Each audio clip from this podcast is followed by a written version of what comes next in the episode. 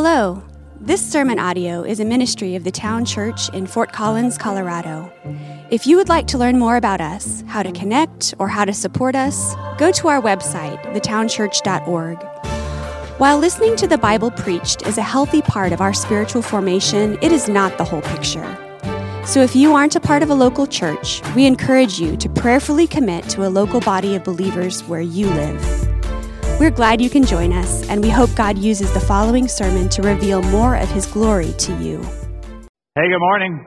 Uh, it's good to be with you all. I am Vince. I'm one of the elders here. I'm on staff as uh, the pastor over preaching and vision. So if we haven't met, I would love to meet you. Well, last week we started um, a short series on the church a four week series where we would be looking at um, the, the church together, answering some questions uh, together as we, as we did that. Uh, questions like what, what is the church? Who are her leaders? Who are her members? That's where we started last week, and we, we thought it'd be a good idea to, to do this as we um, look toward our next chapter as a church together. And so that, that was our hope. And we started last week uh, focusing on the one who is central to um, all things surrounding the church, and that is Jesus Christ. Uh, he is Lord of creation. We saw this last week. He's Lord of reconciliation. He is Lord of the church. Using the imagery that, that Paul lays out for us, Jesus is the head of the church. All things flow from him, all things come through him, all things were created for him. Jesus is the head of the church. He's the He's the control center for the church. All commands to the church come from Jesus. He purchased the church with his own blood. All praise goes to Jesus. That's where we started last week. What, what better place to start than, than to think about Jesus and, and all that he's done and how he is the head of the church? And we need that. Together as a, as a church family, we need that because we are in some turbulent times. Uh, we are in a, a, place in our history, and it's not uh, unlike other places in history that we've been, but we're in a place right now where probably people who you know, who are very close to you, are beginning to rethink what they believe about the church and about who Jesus is. And all of that is based on how they feel.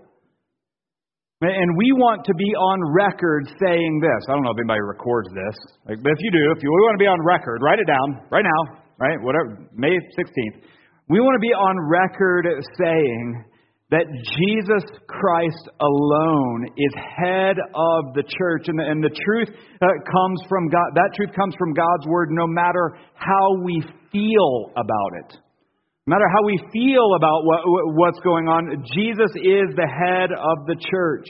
There may be division about all sorts of things, and, and there is division about all sorts of things. And our unity does not come from, ultimately, does not come from what we believe uh, about different things, how we feel about different things. It will, all, those things will ultimately fade away, but Jesus is the head of the church. he's brought this strange group of people together, uniting us together in the, in the truths that we see about Jesus in Scripture. And so this morning, what we want to do is start looking at um, the body, the church. If Jesus is the head, as Paul says in Colossians and in other, other places, if Jesus is the head, then we have some questions to answer about the church. What is the church? How do we get it? How, how did it get its start? What is the purpose of the church? And, and on and on. There's a lot we could say here. We don't have a lot of time uh, to do that, but, but there's a lot we could say, and I, I'm just going to hit on those questions. That's where we're heading. We're going to be jumping around all over Scripture. As a church, what we do typically is we take a book of the Bible and we work through it from beginning to end, but this morning we're going to be jumping all over the place. And I, I think the first thing we need to do is define the church. We, let's just define it. What is the church? What is it? I wonder if it'd be helpful for us, and I know this is probably not something we uh, I'm supposed to do, but I'm, I'm going to do it anyway. It may be helpful for us to start thinking uh, about it this way in the negative, what the church is not. And so I'll just go that direction. I said this last week, but the church is not a building. It's not the building. It's not the steeple, the, the stained glass, the offices, the stinky basement where we shove the youth. That's not, that's not what the church is. Right? It's not the, uh, the long faux folding tables that we bring out with the mismatched church chairs that some have a, a, different church name on them. I don't know where we got them, but that's what we use. And we have the potluck dinner, and there's casseroles with cereal on top, and you scoop in. You don't know what's in it, but you're going to eat it anyway. That all happens in a building, and that's not the church. That, that's not the church. In fact, this space uh, that we're in, I said this last week, is not the church until you walk in. Until we all gather in together. The building on the corner of Harmony and Timberline, as cool as it is, is just a historic building until we walk in, and then it is the church. That's why we're very careful. I know it's just wording, but that's why we're very careful to say uh, often uh, when we communicate to say the building. Where are we going to meet? The building. We don't say we're going to meet at the church. But we're meeting at the building instead of the church. This physical space is not the church. It's also not, uh, not simply a business or, or just another nonprofit. That's not what the church is. The church is not just an, uh, another organization like the Girl Scouts or Humane Society, doing good and spreading cheer. That's not what the church is only. Contrary to what many believe, the church is not simply a philanthropic endeavor to help Fort Collins uh, do some good. Well, that may happen. That's not what we are simply. It's also not a 12 step program. The, the church is not just something to help you get your, through your struggles and addictions. While that may happen, that's not the primary focus of the church. Additionally, it's not a social club. The church is not a place where you have built in friends that you pay some dues and and you get them, like a fraternity or sorority or a cycling club or Josh, a bird watching uh, group or a quilting society or, or whatever that is. Uh, you might find community. You might even find some best friends. You might find a spouse. Right? You might find um, a good group of people to be uh, around, but that only is not the church.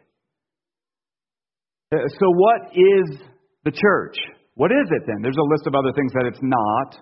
But what is the church? Many theologians will define the church very broadly, very broadly, I get this, will define the church something like this The church is the community of all true believers of all time.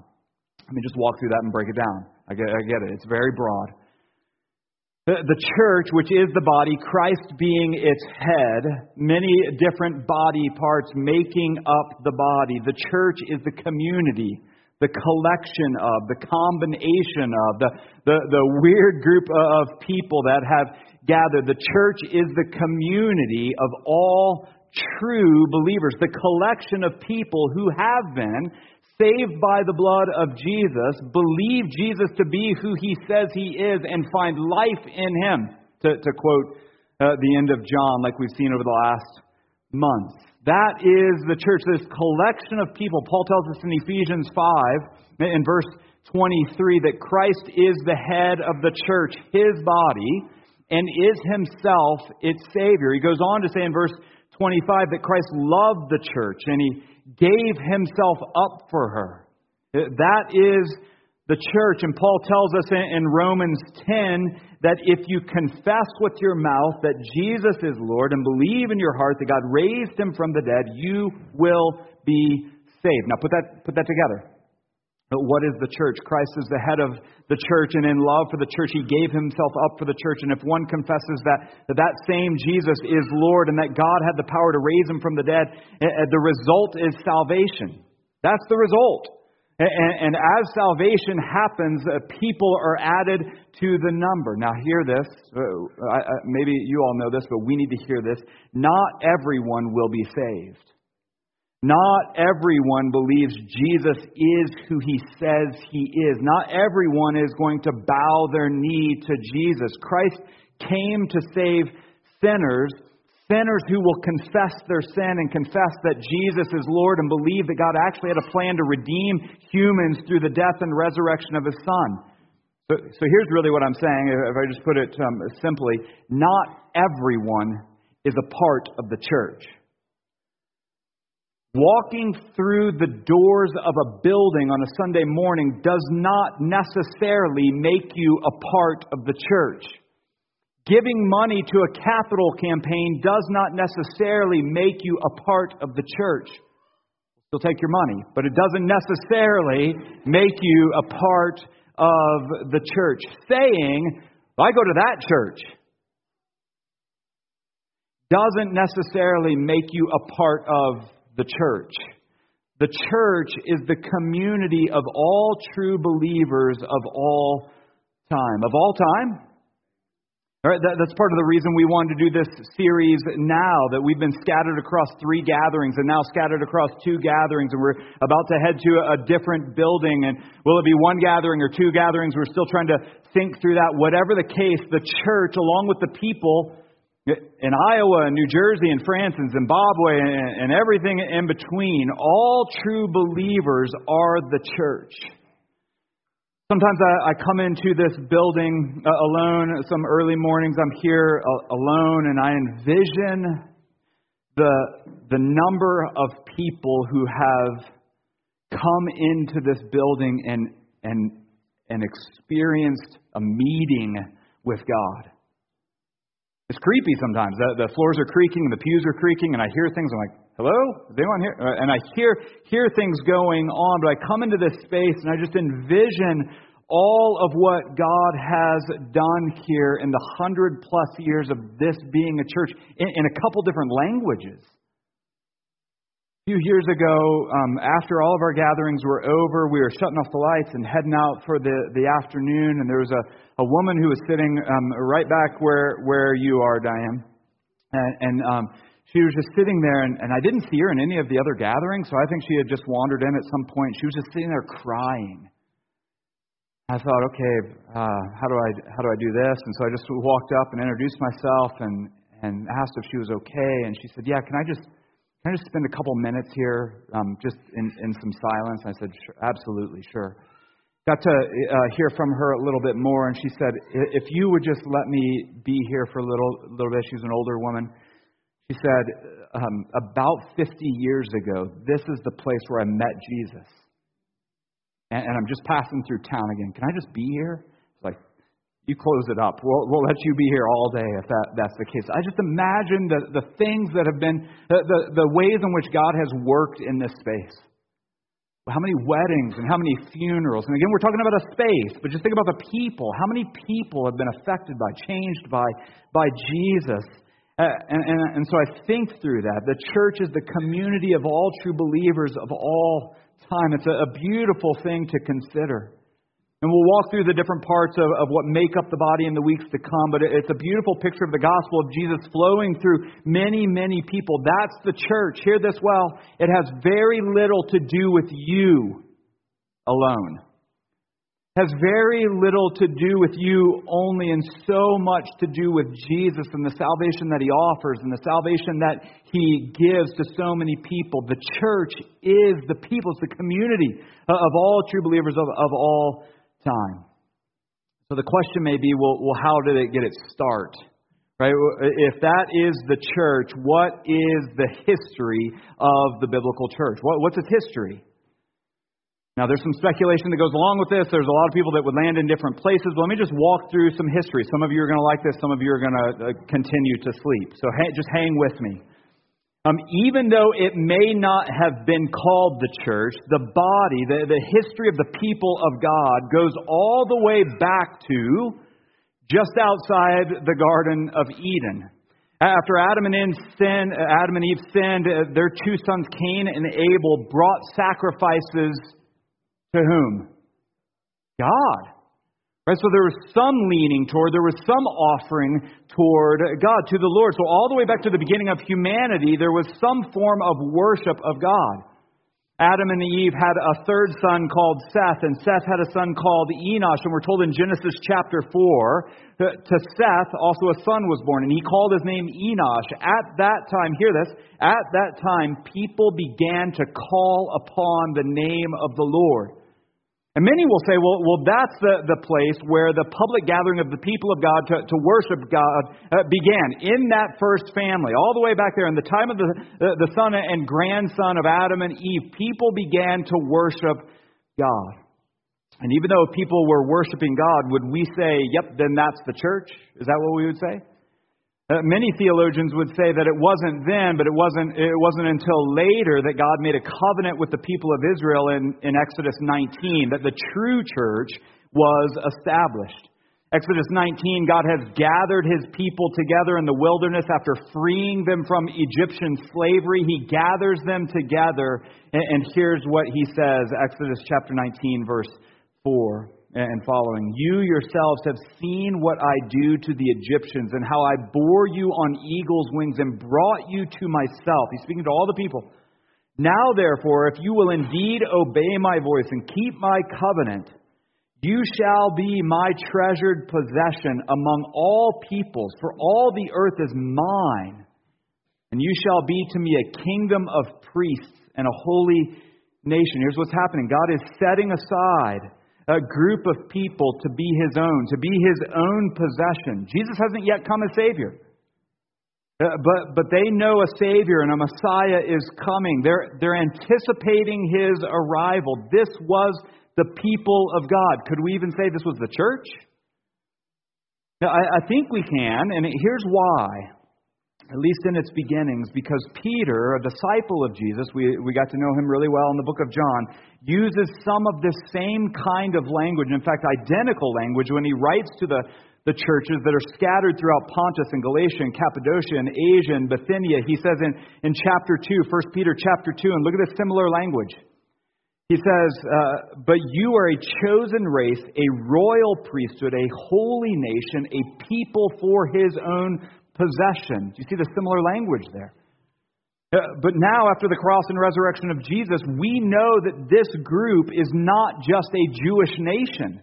It's not just a nation of people, but a broad group of people, not ransomed from slavery in Egypt, but ransomed from slavery to sin, ransomed by the blood, uh, by the blood of Jesus, a people for his own possession, to be called his own. And all of this was, was looked forward to by the people of God. In fact, there were prophecies fulfilled that, that this was coming. In the New Testament church, there were prophecies fulfilled. The prophet Joel says that God will pour out his spirit on Israel, and when that happens, what? Many will be saved.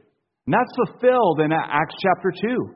That's brought to fulfillment in the the New Testament church, but when we get to the New Testament church. In fact, I want to camp in Acts chapter 2. And so if you have your Bible, go ahead and, and turn to Acts chapter 2. Acts is in the, the New Testament. You've got Matthew, Mark, Luke, and then John, the four gospel accounts, and then the book of Acts is right after that. And here's uh, the, the start of that. Here's the, the preface to that. After the resurrection, uh, resurrection of Jesus, he ascends into heaven. He's promised that a helper, the Holy Spirit, would come. Peter, that same Peter, is now standing in front of all of the Christians. All of them. Think about that. Standing in front of all of the Christians, we're told that number is about 120 people. And he stands in front of all of them, and we're told in, chapter 2, verse 9 and 10, that there were all kinds of people who were there, who were present. Parthians and Medes and Elamites and people from Mesopotamia and Judea and Cappadocia and Pontus and Asia and Phrygia and Egypt and Cyrene and all over the place. See if you're listening. Luke, the author, tells us in verse 11 that there were both Jews and proselytes, or another way to say that, both Jews and non Jews who were there and they were all able to understand what the other was saying in their own language by a supernatural work of God. The people looking in thought they were all drunk. So pick it up at verse 14. Look at verse 14. But Peter, chapter 2, verse 14, but Peter, standing with the eleven, lifted up his voice and addressed them Men of Judea and all who dwell in Jerusalem, let this be known to you, and give ear to my words. For these people are not drunk, as you suppose, since it's only the third hour of the day. But this is what was uttered through the prophet Joel. And then he quotes Joel.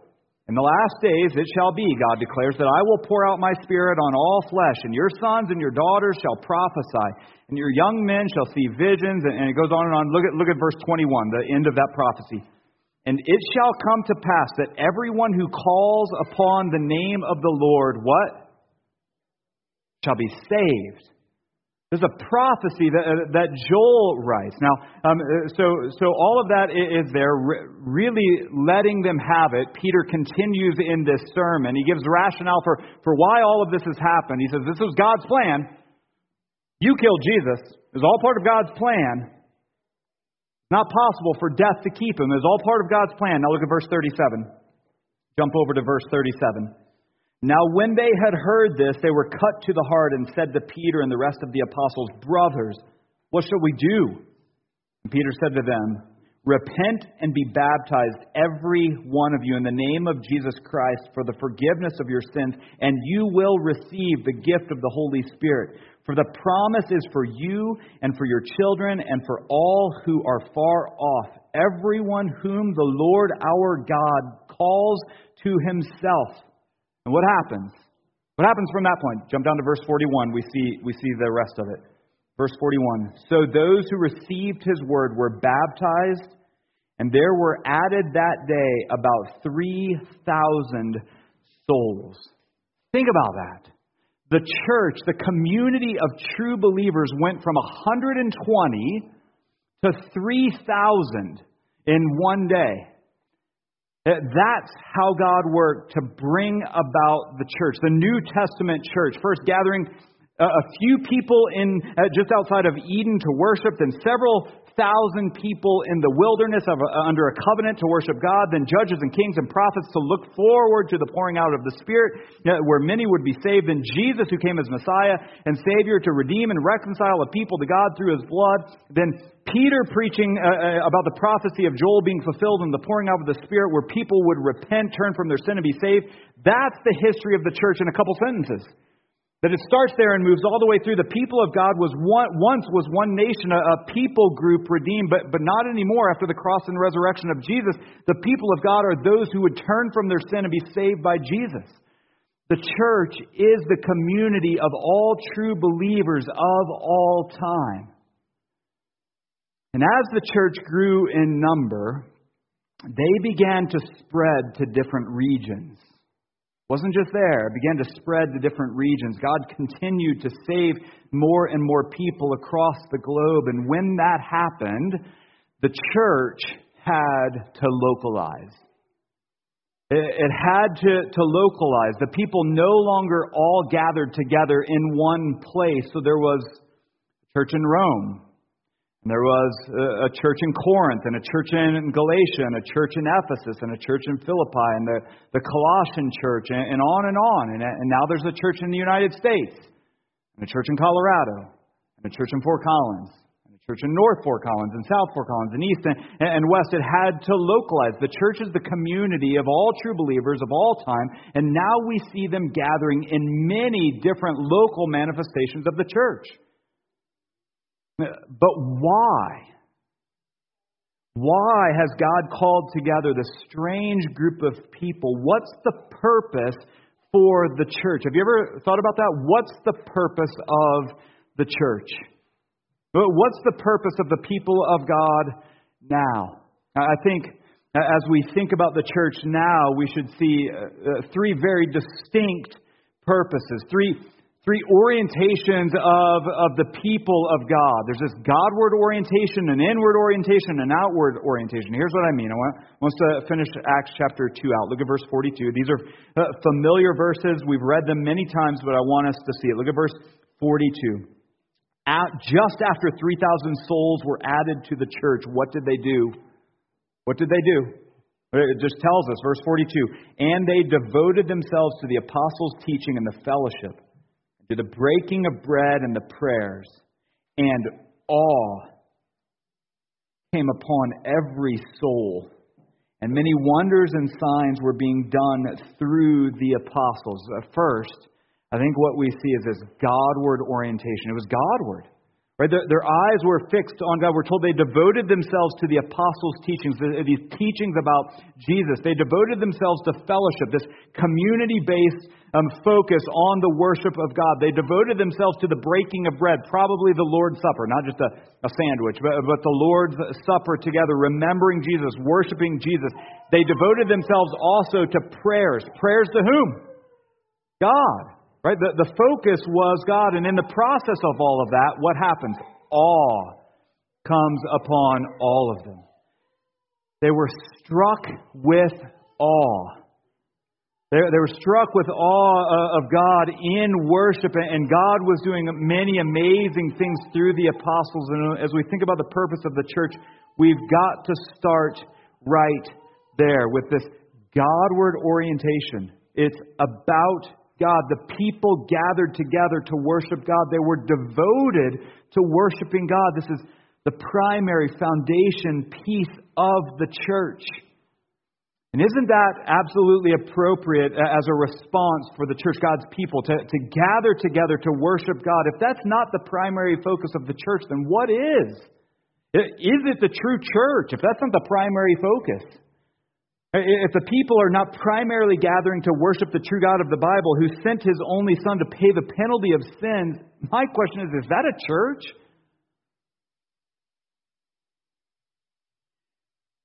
The, church gathers together to worship God, all focus and attention on God. There, listen, there ought not to be a question as you walk in here on a Sunday morning to gather together with us. There ought not to be a question where we stand on that.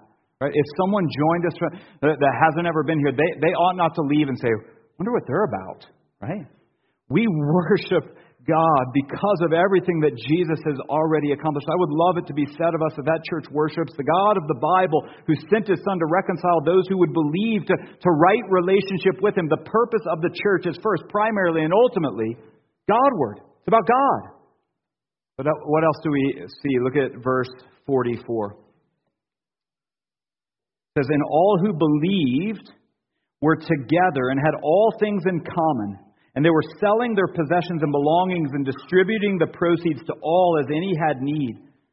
And day by day, attending the temple together and breaking bread in their homes, they received their food with glad and generous hearts. The people of God, the body, the church, this collection of people also had an inward orientation.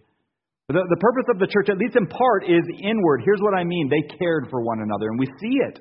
They, they cared for one another. They shared their stuff together. When people were in need, they, they shared so that those people weren't in need. They sold their stuff so they could get more money to help those who were in need. Can we just pause for a second right there? How did they know who was in need? Doesn't tell us here, so don't, don't go looking. Like, don't look for the footnote. How did they know who was in need of care? The passage doesn't tell us, but I think we've got to assume that the need was made known. Let's go down a little bit, a little bit further. Let's get uncomfortable. They were open with one another about their needs. They knew one another well enough to know their needs. Friends, I say this out of love. I say it for my own heart. I think we can grow here as a church. I think we can grow in our expressing our own needs and hearing the needs of others and rallying around together.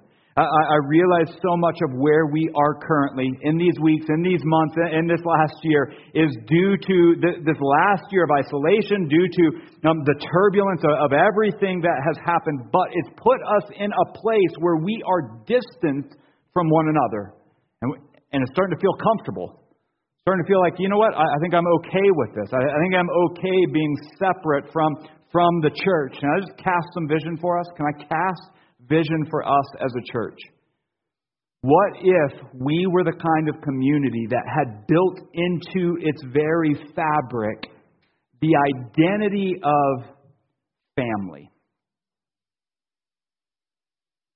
You know how your immediate family is doing because you're in regular relationship with them to know how they're doing. Here's what I mean. Our, our, five boys stumbled down the stairs on Monday morning to come to the breakfast table, eyes kind of half open, not awake. I'm kind of grumpy, so am I. Um, we're, we're all sitting there. I look at that table and I know exactly how each of them are doing because we've had conversations throughout the weekend. We know what's going on in their lives. We know the ups and downs. We know the things they've struggled with. They know where my heart is. I often try to pull away and don't tell them, but they, they can see it. They, they know me well enough to know what's going on. I know them well enough to know what is going on. We have that kind of connection together. We know each other. What if woven into our very fabric as a church was this identity of family where we would let people in? When big decisions in family arise, the family discusses it together, right? Hey, can you help me with this? Can you, can you walk through this with me? When crisis occurs, the family rallies around to serve. I think about this, um, another family example um, we were camping a couple years ago in Telluride, and we got in a little bit late, and the campsite that we were hoping to go to was completely booked. So we w- wound up the, the side of a mountain, found a spot that was infested with mosquitoes, and it was starting to rain, and it was dark. And so our boys got out like an army and just started doing stuff. When crisis occurs, they know what to do because we know one another and we know what needs to happen, and we can just do it. But often today, we treat the church as a disconnected group of people who gather for a service once a week, and that's it. I don't need you. You don't need me. We don't want people speaking into our lives, especially on that issue, whatever that issue is. Big decisions about jobs or money or moving or raising children and on and on and on. And we can often fall into viewing the church as a nonprofit or, or a club that makes us feel good when, when, and only when, and if we have time to be involved. The church that we see in Acts, this early church cared for one another, shared with one another when they were in need. And in that way, selfless in so many ways. Daily, they were attending the temple together. Here's what I take from that they wanted to be together. Now, don't look around, right? Don't look around right now. They wanted to be together, right? They just wanted to be with one another. They wanted to be with one They didn't avoid being together. Some of us might need to hear that. They wanted to be, they ate meals together. They celebrated the Lord's Supper together. Their hearts were generous toward one another. They had this Godward orientation where they would worship God together. That, that brought them in, and they had this inward orientation, selflessly serving one another, caring for one another, spending vulnerable time with one another. Hear that word. Well, vulnerable time with one another. I wonder if that would be said of us. I don't know how to gauge that. But I wonder if that would be said of us. As people look in, do they see um, the same kind of behavior in our community? Now, listen, I, I've seen it among us.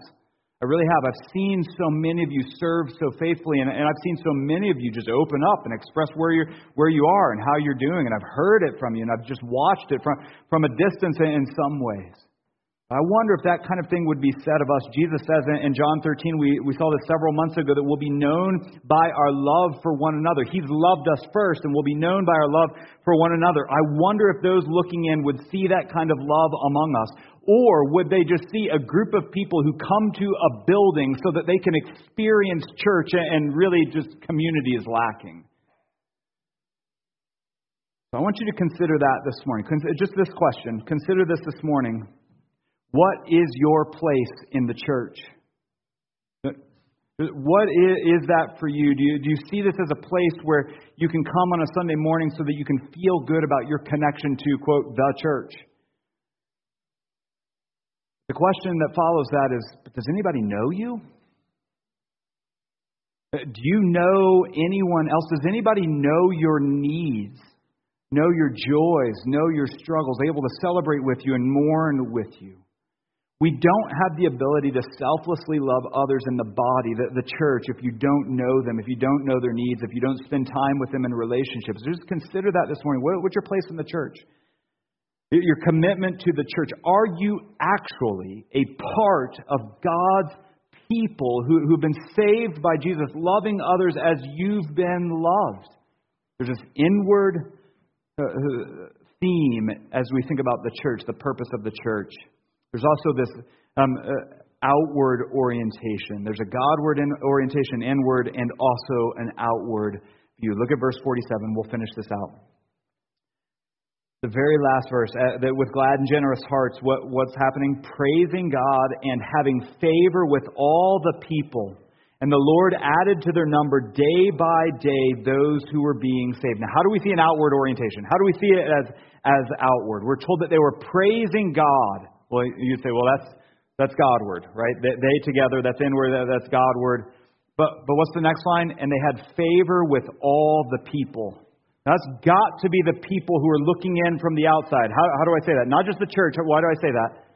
Because of what happens right after that. The Lord added to their number day by day those who were being saved. There would not need to be salvation if those people were already saved. For those who are already a part of the body, the church, uh, there wouldn't need to be salvation. God allowed the people to have favor with others, to have this opportunity to extend love to those who are not yet a part of the church, to speak the truth of the gospel to those who are not yet a part of the church.